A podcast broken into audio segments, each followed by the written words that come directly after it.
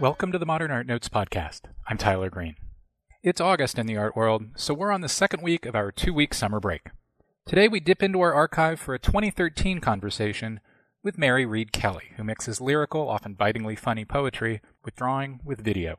At the time she and I talked, the Institute of Contemporary Art Boston was showing a mini exhibition of four Reid Kelleys. Now the Hammer Museum is featuring Reid Kelley's work in a Hammer Projects exhibition. It features three works that look into the Greek myth of the Minotaur, a hybrid creature that is part bull and, in Reid Kelley's telling, part woman. First up is 2013's Priapus Agonistes, then the next year's Swinburne's Pasiphae, and finally The Thong of Dionysus, which Reid Kelley finished this year and is debuting at the Hammer. The exhibition was organized by Emily Gonzalez Jarrett and will be on view through September 27th. Mary Reid Kelley, after the break.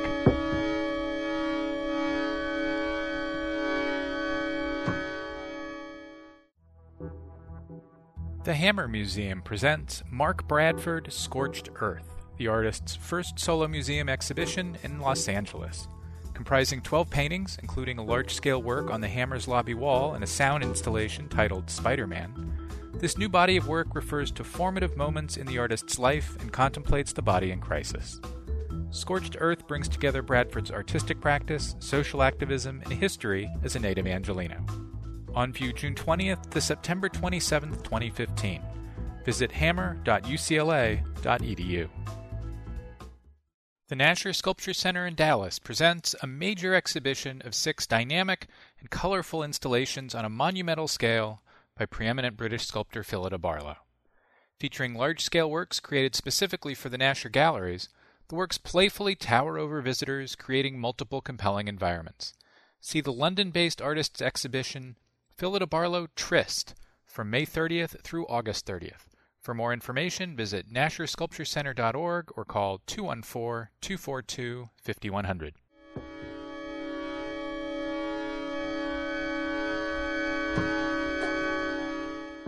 And we're back. Mary Reid Kelley, welcome to the Modern Art Notes podcast. I'm happy to be here. So, I was watching the Art 21 episode that included a segment on you.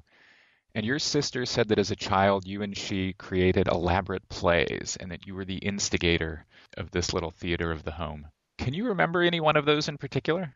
I wish that I could, and I wish Alice was here because she seems to have a much more particular memory of all that. I mean, wh- what I remember is just a constant stream of dressing up and makeup and basically Halloween every day. And and I don't particularly remember if there were themes that we dwelled on. And I was the old I am the oldest of four, and I think that probably just as much as the dressing up was appealing, it was very probably appealing for me to have three younger minions to kind of boss around. And so I, I, was surprised to hear that Alice retained kind of a particular memory of of what we were doing. But you know, I don't I don't have any feeling that what we were doing was all that much different than you know children with a lot of uh, free range get up to in the in their everyday life you started out when you got interested in art as a painter mm-hmm. and and kind of drifted back toward I don't know what you do is more than than video, but I'm not really sure that there's a word for it. It's kind of multidisciplinary video, if you will. Were you consciously trying to mix painting with with new media, or was that just a byproduct of of what you were interested in at the time? It was a byproduct. What happened was when I was at Yale, I got very interested in some some Yale students actually who had left school and gone to fight in the First World War, and I was I benefited very greatly from by the fact that Yale still had a lot of their papers on archive, so I was able to to get quite a good feel for what they were like and what their families were like, and I also at that moment. So I so I was kind of getting a grasp on on a character kind of for for the first time. And the other thing that was happening was that I was realizing in this kind of while I was getting more and more interested in the First World War and the early early 20th century, I was realizing how critical poetry was to not just the artistic culture of the day, but just the broader, more popular culture. So, for example, you, you've got, of course, Ezra Pound and Imagism and The Wasteland and, and all that kind of self consciously avant garde stuff, but you also have music hall verse and poetry written by basically people from all walks of life. So poetry was key to understanding both the artistic culture and the popular culture of the day. Um, one of my friends, a historian, told me, and I think this makes so much sense, that in terms of the Second World War, the culture kind of grappled with with the meaning and, and the fallout from the Second World War in cinema. And for the First World War, that really happened in poetry. So for the first time, I started really reading poetry and being interested in poetry. And that led to just saying, well, what the heck, I'll, I'll try to write some poetry. So that combination of getting a grasp on a character and having and having it dawn on me that poetry was so central to this time period made it really natural to, to start writing in in a voice in a character's voice. And then the rest of the rest of the story is that Patrick, my husband and collaborator, was down to visit me one weekend and brought his his video camera. And the fact that he was there just made me think, well, I'll just skip over to the bathroom and you know put on this costume or make myself into this drawing and and then we just I kind of recited this short fairly silly poem and that was the first video that we did together camel toe so it was words that got you interested in the moving image kind of ironically yeah absolutely it was you've made four films about world war one camel toe uh, which you just mentioned the Queen's English, Sadie the Saddest Sadist, and You Make Me Iliad. So here in the U.S., World War I tends to be the forgotten war a little bit. It's nowhere near as prominent in the popular imagination as is the good war, World War II. You mentioned becoming interested in World War I at Yale, but probably something broader than, than, than getting your MFA on that particular campus started your interest in World War I, and I was wondering what it was.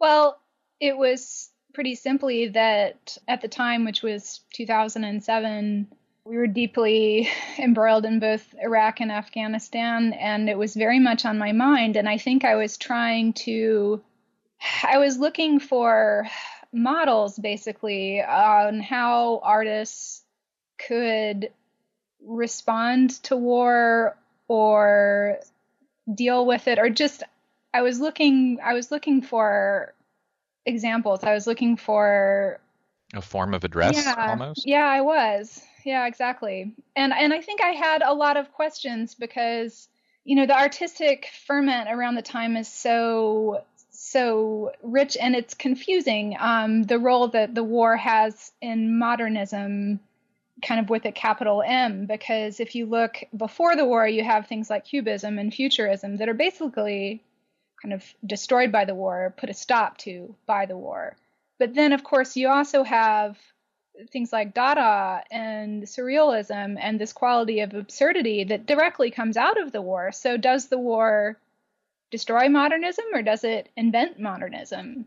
And I think that complexity, among many other things, really drew me to the time period and, and to the artists that lived through it. And I think what I what I found was not what I was expecting. It was just people's attitude towards the war and war in general were just radically different.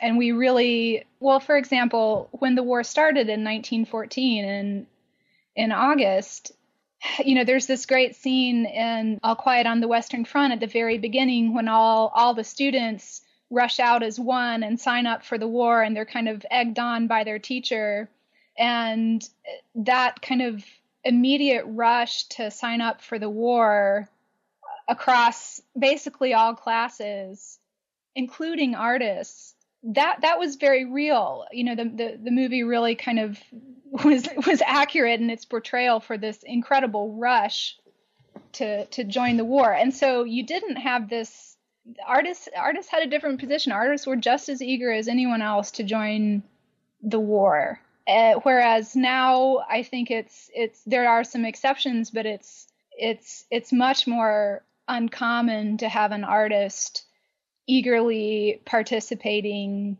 in in warfare or or volunteering to do so. You know, art, it's kind of a I think it's fair to say that it's a given that artists choose to be choose to be pacifist or choose to be anti-war and it's just not the case then and i think one of the things that that was an impetus for this mass rush to sign up for the war in 1914 was this feeling that the war was going to be a great experience with a capital E, you know, and that and that artists especially were in need of this experience that they could kind of condense and translate into art. Although they did translate it into their work, especially the German artists, but it, it ended up not being the the war ended up not being the progressive force that many, particularly in British society, expected. Oh yes, I mean, it, of course, that's that isn't that a truism about war is that you always prepare for the last war and you always get something completely unexpected and i feel like there's no war that that's more true than the first world war because everyone of course is preparing for an essentially a napoleonic 19th century brief war and what they got is the most you know the invention of modern warfare. They get the tank they get the flammenwerfer they get the fixed machine gun you know things that were formerly important such as horses and cavalry and swords and bayonets th- those kind of recede into the past and people are just caught in in utter confusion about you know not knowing how to proceed. And so there's just this this just wretched quagmire you know the artists and you, you mentioned the german artists and certainly you know george grosz and otto dix you know do this incredible they take this critical uh, view post-war that's that's so iconic. The, the artist that surprised me most in what he did with his war experience was Fernand Léger and of course, so when Léger joins the war, he's a little bit older. I think he's in his early to mid 30s at the beginning of the war. So he and he's he's in the trenches with you know 18 and 19 year old mostly farm laborers and and workmen and mechanics. And and Léger, of course, had had a, a career as kind of a, one of the very first second wave cubists. So he you know for, he was certainly already underway with his artistic career in the way that Otto Dix really wasn't, because Otto Dix was 18 or 19 when he joined the war, and and Léger was almost gassed to death at Verdun in in I think 1916 or 17, and so Léger certainly had. In terms of a horrifying experience, he, he really did get the full dose of, of the World War One experience. But the conclusions that he drew from it were radically different from from artists like an artist like Otto Dix, and it I think it's just it's just so surprising. He just he turned that horrifying experience into well, there's this fairly well-known quote of his where he talks about how how much he he grew to love the people that he was in the trenches with, essentially kind of the the salt of the earth men that he was spent so much time with and he wanted to celebrate them like the working man. And also he talks about this vision of seeing a giant artillery gun gleaming in the sunlight firing. And so it's just this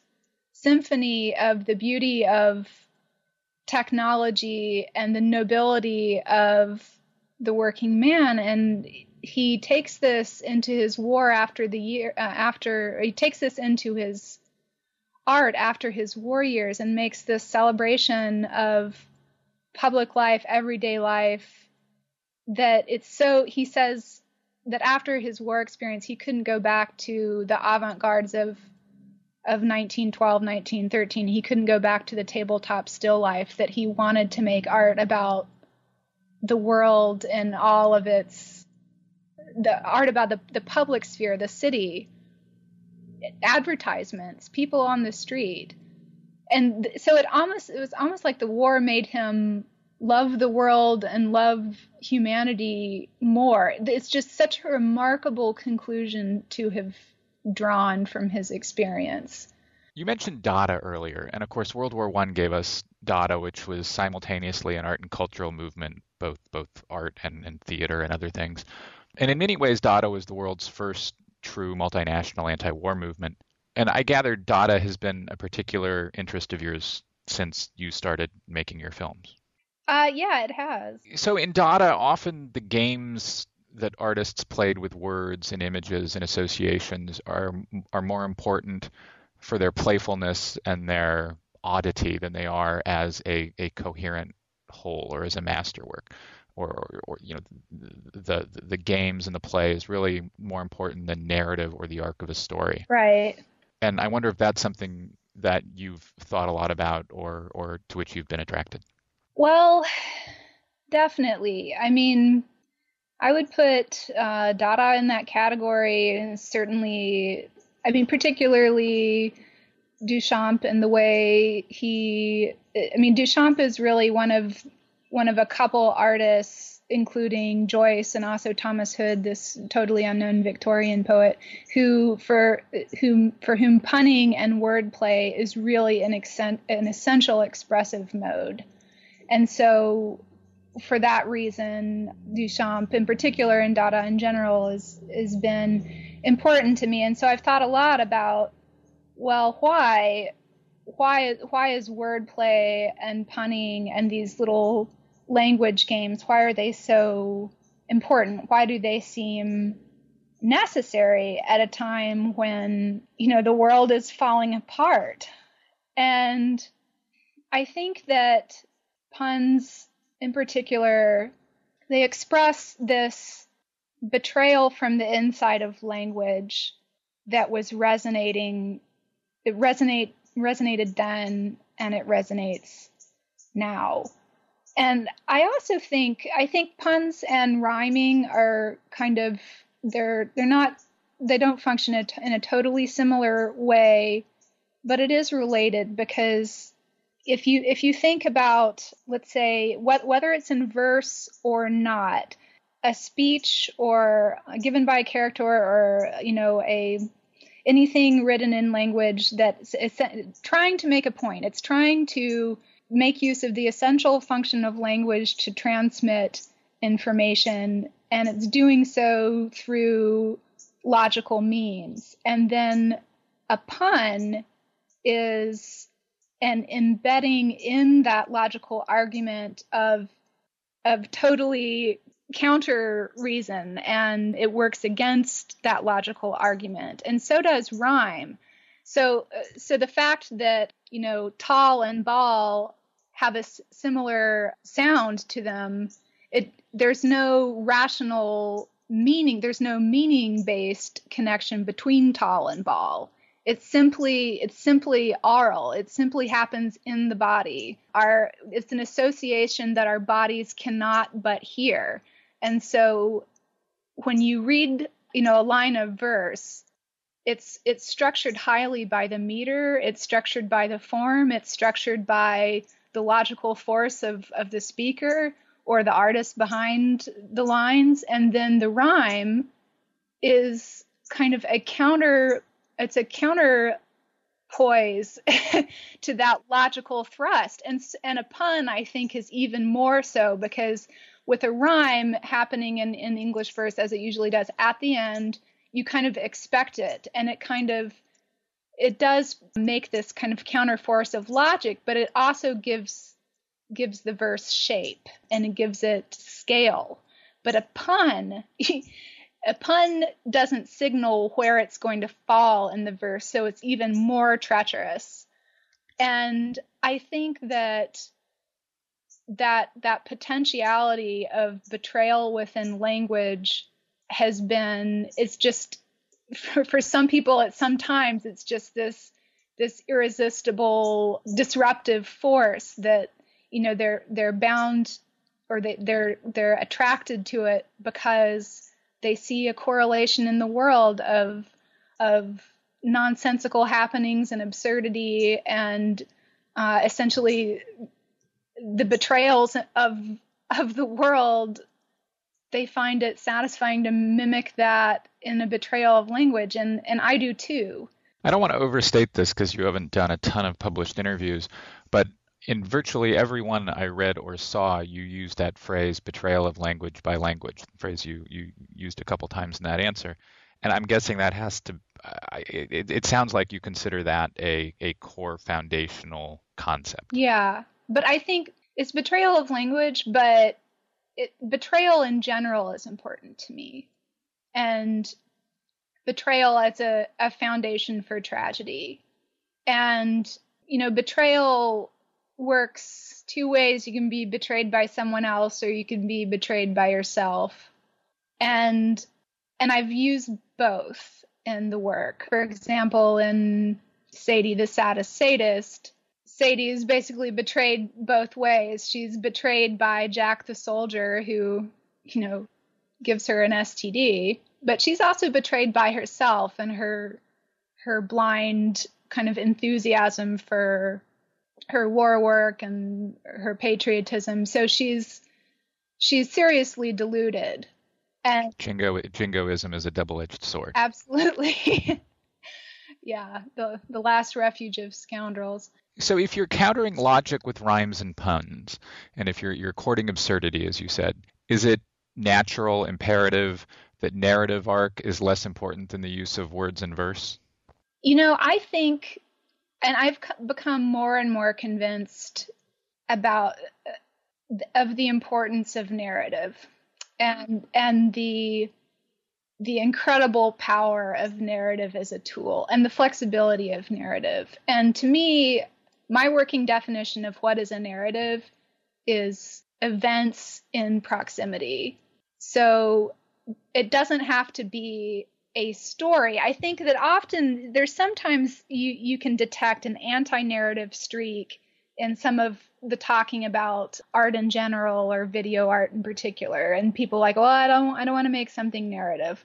Well, I think what they really don't want to do is make something that's overly plot based. You know, they don't want to make they don't want to make a, a soap opera basically. They don't want to make a detective novel or or something, but a narrative is just i mean a time based work you can argue that any time based work operates it, it's just a, it's a succession succession of events and they're put into proximity with each other by the dimensions or the runtime of the video. And so i've i've just been kind of as the more pieces that i've made i've become kind of less burdened or less ashamed basically of making explicitly narrative works. And i think that narrative is a really great tool in particular for artists and i would count myself among them who have who have some sort of critical bent some sort of feeling of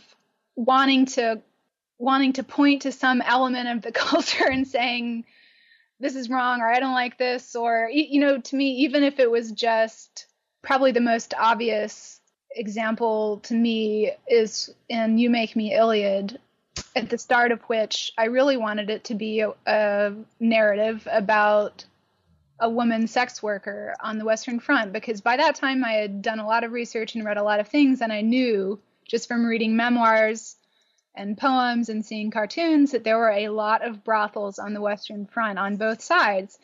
And so I started basically looking for a primary document of some sort, maybe a letter, maybe a um, memoir, anything, even like an arrest record of a woman who had worked as a prostitute on the Western Front, and I couldn't find anything. So I went to my kind of friend and mentor, who's a great World War One historian, and I said, asked him if I was missing anything, and he said, no, there's not anything. There's not a single not a single paragraph that's ever been located of a woman describing her her experience. So that's just entirely been lost. And so then at that point I had to well it was of course it's devastating, you know. Uh, it's it wasn't even 100 years ago and this entire entire category of people who encompass this extremely wrenching experience nothing's left from nobody cared about what they had to say. You know, the best option for the women who lived through that was to never mention it again. That's the conclusion that I drew. and so that that was very hard and it affected the way that I structured the narrative. And so I kind of had to buttress her character between the two sources of information that I did have, and one was a male soldier, and the other one was a medical officer, and it was the medical officers who kind of organized the the brothels, and you know said, well, you can have 15 minutes with a woman and the brothel's open from 5 to 9 and you have to apply this ointment after you visit her. And like yeah i mean like kind of the nitty gritty and but so that that's how i ended up structuring the narrative kind of buttressing this person who in terms of history was invisible by these two people who were visible but it wasn't their story. And i think that, that i mean that's that's why I think narrative can really come it can bring a bring a degree of explicitness. My guest is mary reid kelley. We'll be right back after a break.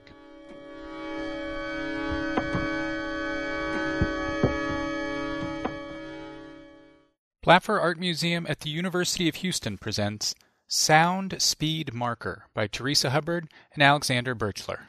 In this critically acclaimed trilogy of video installations and related photographs, Texas and its associated cinematic imagery serve as platforms for reflections on filmmaking itself. Also at Blaffer through September 5th, a collaboration by Henning Bohl and Sergei Tcherepnin combines sculptures, drawings, and sound into a multidimensional storytelling platform. More at blafferartmuseum.org. See the signature work of Andy Warhol's career exactly as it was first exhibited in 1962 along with iconic screen prints and drawings, illustrations and illustrated books, and Andy Warhol, Campbell's Soup Cans, and other works, 1953 to 1967, now on view at the Museum of Modern Art in New York City. There's also live music and refreshments on Thursday nights, conversations about modern and contemporary art, and Yoko Ono's participatory white chess set, all outdoors in MoMA's idyllic sculpture garden throughout July and August. Find out more at MoMA.org and plan your visit today.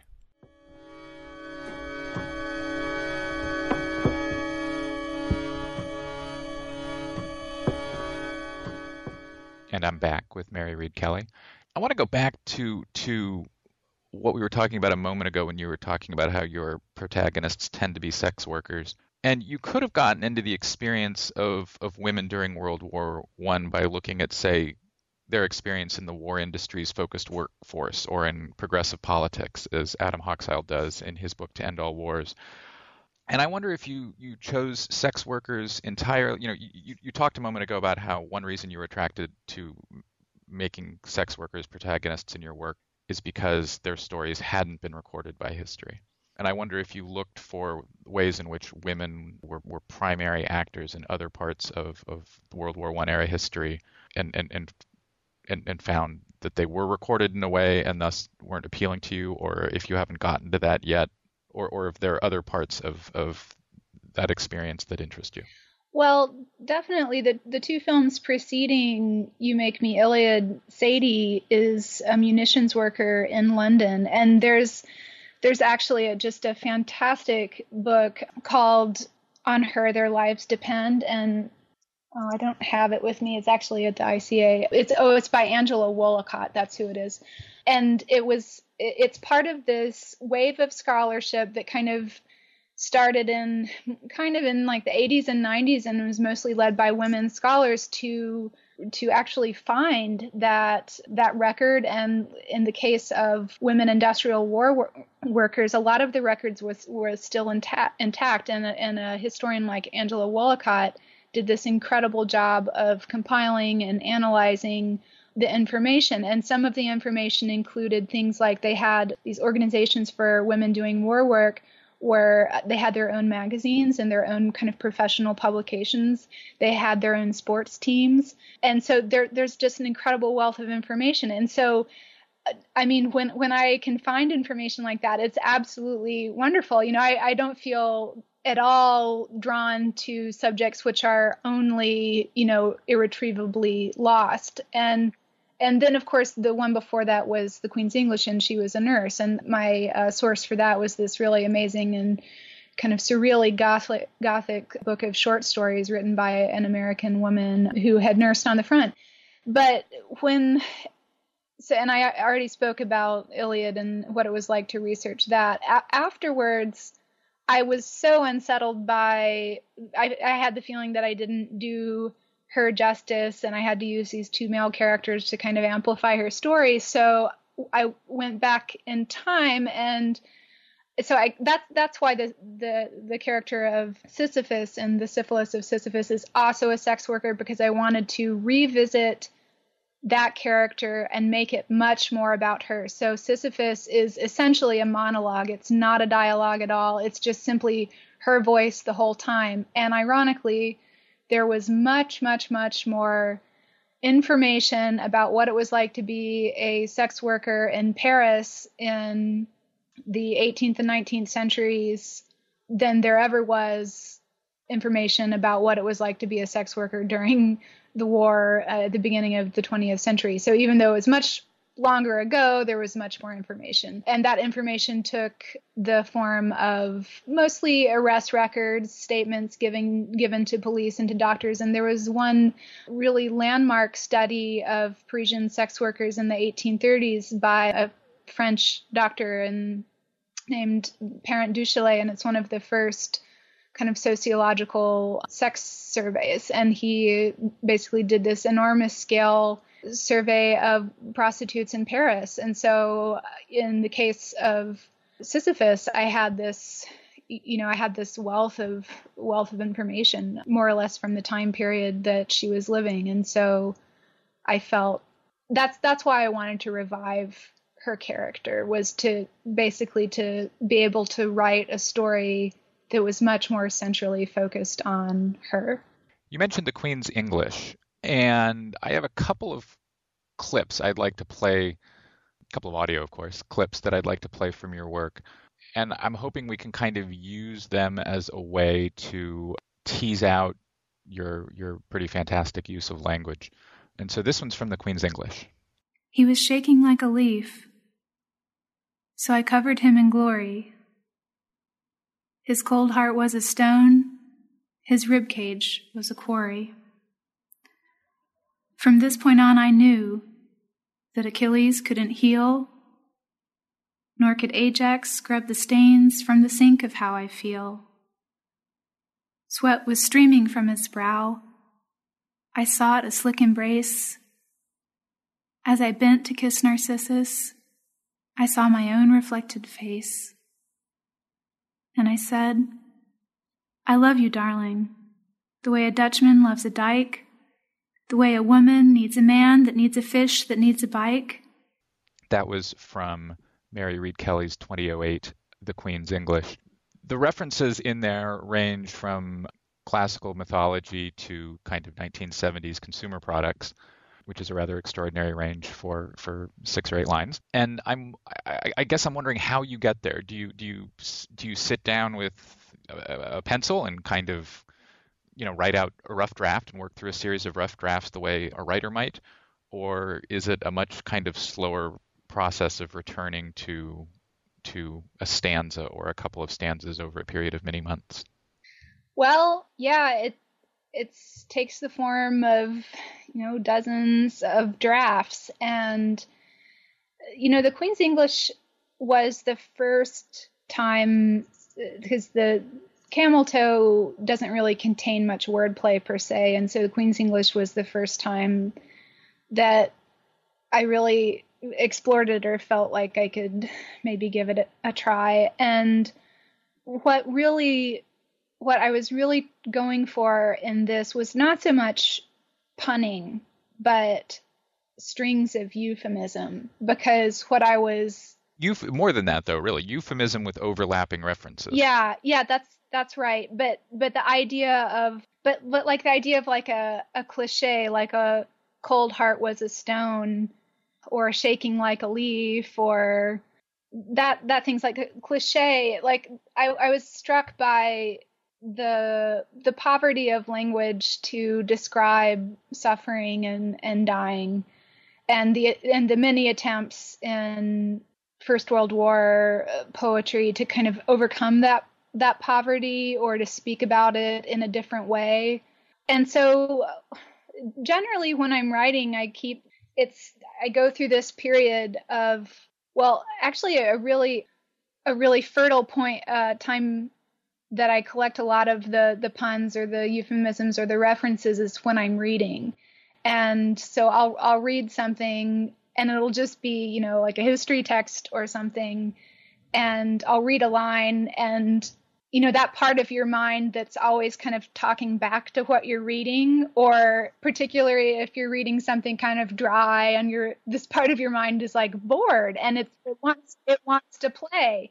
And so i'll be trying to read and or like i'll sit down to read some text that i know i have to read and my mind will be like yeah me me me me you know it, and so it'll it'll be it's it's always frustrating because there I will be like, okay, but I, I have to I have to read this this 20 page article mind, and the mind will be, well, I don't want you to, and so I'm going I'm going to distract you by making all these puns and jokes and by turning the language back upon itself. So it's a lot. Uh, when I'm actually trying to get stuff done or or read something challenging is uh, ironically when I think my mind is most primed to disrupt that process and it can be quite fruitful. And so generally what I try to do is whenever I'm reading is I keep a notebook open and I kind of just record all of this kind of the voice of my non-cooperative self which is constantly playing and and that's one of the truisms that I think wordplayists people who are into wordplay can can reveal is that it's often much more difficult to get language to function smoothly and that language really wants to play and it wants to be nonsensical and it wants to trip you up. So it really does start with the wordplay. I mean, when you make a piece, you know, a 15 minute piece starts then really with wordplay. It starts it starts with a character first. I always know who's going to speak and then I try to think well, okay, so like in the Queen's English, it's a nurse. How how would she be deluded? You know, what what would her what would her kind of blindness be? What would she be resisting in terms of you know self knowledge? And then and then you you write it, and then I guess the storyboarding or the creation of the visual look and feel, if you will, comes last. Yeah, that's right. Generally, I generally the writing comes almost entirely first and then the visual i kind of you know by the time i've it's taken you know a couple months or, or that usually takes maybe four months to write something like so let, let me let me stop you there for a second and maybe let's let's get at this idea using a specific work. And and, and let's use the syphilis of sisyphus from 2011 um, and let me play a, a, a clip from that because i think it's a good link to what we're talking about between the words and the visual Strong discipline needed to bury these pimples with inch thick rice powder. Complexions aren't simple, and nothing so gouache as to be badly painted. Technique must be pure because nature has tainted life's mortar with pestilence, desperate to wreak her foul havoc of impudence right on my cheek. And that was from Mary Reid Kelley's The Syphilis of Sisyphus from 2011. Just before we played that clip, we were talking about the link between the written and the visual. And I was wondering if you could talk us through how how you did that with that scene because I think that's a really clear example of that link. Right. Well, and I I should say that the the idea for this scene in which she's applying her makeup talking about you know kind of extolling her cosmetic uh, routine but also talking about the kind of the abstract nature of beauty came from this small section in Baudelaire's The Painter of Modern Life, in which he actually, I think the section is called "In Praise of Cosmetics," and and I he, I think he's even though it's a very funny section, I think he's being quite serious, and he talks about the superiority of the painted face in its abstracted perfection and how much superior that is to kind of a raw, pimpled, bedraggled face, you know, the face of nature, essentially. So Sisyphus is kind of a, an exaggeration of that perspective. And so, I mean, yeah, the, and moreover, the connection, one of the connections between the verse and the face painting and particularly the covering of the eyes is you know i think you could imagine verse as being a very artificial way of speaking. It's a very stylized a very it's a way of speaking full of rules meter you know the use of rhyme. And so it's it's extremely formalized language and and it's and it's a reduction of possibility. When you commit to you know a, a rhyme scheme of a, A, B, B, C, C, you drastically reduce the number of possibilities open to you to use as part of your expression. And I think of the face, the painted face, as using those same processes of reduction and formal, formalization. And the covering of the verse with rhyme and meter and the covering of the eyes with a picture of an eye.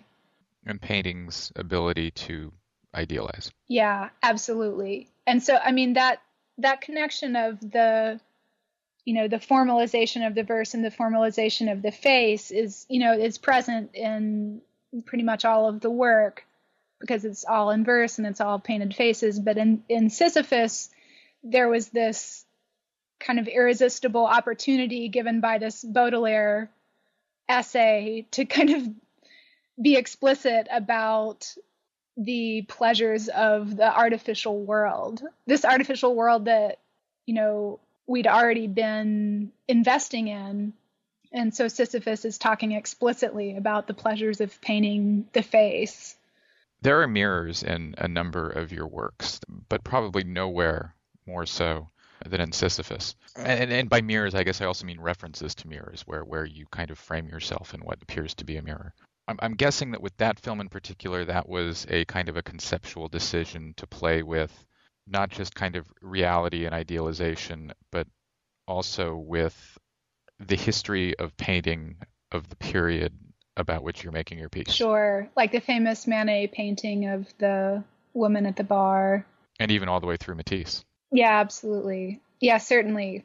I mean, there's that definitely comes into play, and but also I think, yeah, there, there's mirrors explicitly in Iliad and in Sisyphus, and you know, as we've kind of talked. And, and I should, I, I guess, I should point out that we're not always seeing you or the protagonist in the mirror. You also use the surfaces of the mirrors to show us things that couldn't if I, I, feel like an idiot referring to reality, but couldn't really be there, like Botticelli's Venus. Right, that's right. Well, and of course that that that instance that you're talking about in Priapus Agonistes is, I think, indicating of the role that I, I, I think that they always play, which is to emphasize that the most I mean to me the most important thing about the characters is their their self delusion. And so when Venus looks into her mirror and sees Botticelli's Venus, you know, she's not seeing her her real face, you know, which is a pug. And literally in the in the in the film. yeah, in the in the film she's wearing a you know, a pug head. And and uh, the, another reference to a mirror which doesn't actually have a mirror, but in in the Queen's English, she when the nurse is caring for the dying soldier, she says, Sweat was sw- streaming from his brow. I sought a slick embrace. As I bent to kiss Narcissus, I saw my own reflected face. And so even even people who are, you know, nursing the dying still I just I just think it's it's part of human nature that I feel is true about me and that I see everywhere is that everything you relate everything to yourself. And so everywhere you look you you see yourself and you see yourself as as you want to be seen as or as you're afraid that you'll be seen rather than as how you really are. And so i think mirrors are just an interesting way to point that out. Because i think there is an element of the design of it that's really interesting to me. So when we when we see mirrors in in matisse or manet they're using those mirrors as a way of opening up two-dimensional space and playing with flatness and depth or not. Whereas when you're using mirrors your films are extremely visually and intentionally, of course, flat. And your mirrors maintain that flatness. They they ab- they, they reject the idea really that that you could open up pictorial space with a mirror. Yeah, no, I I think that would be that would be really fair to say. I I think often of the you know one of the reasons that there's two reasons that the camera doesn't ever move uh, or rarely moves. It's not it doesn't it moves sometimes, but really rarely. And in the last two films, well, in Sisyphus it doesn't move at all because we really want rather than than for them to feel like films or certainly to feel like television where the camera is you know the camera is like this other moving character it's following some around and someone uh, the character is around and so we you identify with the camera. I didn't we didn't want that feeling. We want we want the fi- the films to have a, an allegiance not to film but to a stage or to a, a page and to and to a world that's much more static much more trap like and so that's why i think it's i like the interpretation of the mirrors not opening up a passage. The mirrors just reflect more of the trap well mary reid kelley thanks so much for talking with me thank you so much tyler that's all for this week's show. The Modern Art Notes podcast is edited by Wilson Butterworth. Special thanks to Steve Roden, who created the sound for the program. The Modern Art Notes podcast is released under a Creative Commons license. Please visit Modern Art Notes for more information. Thanks for listening.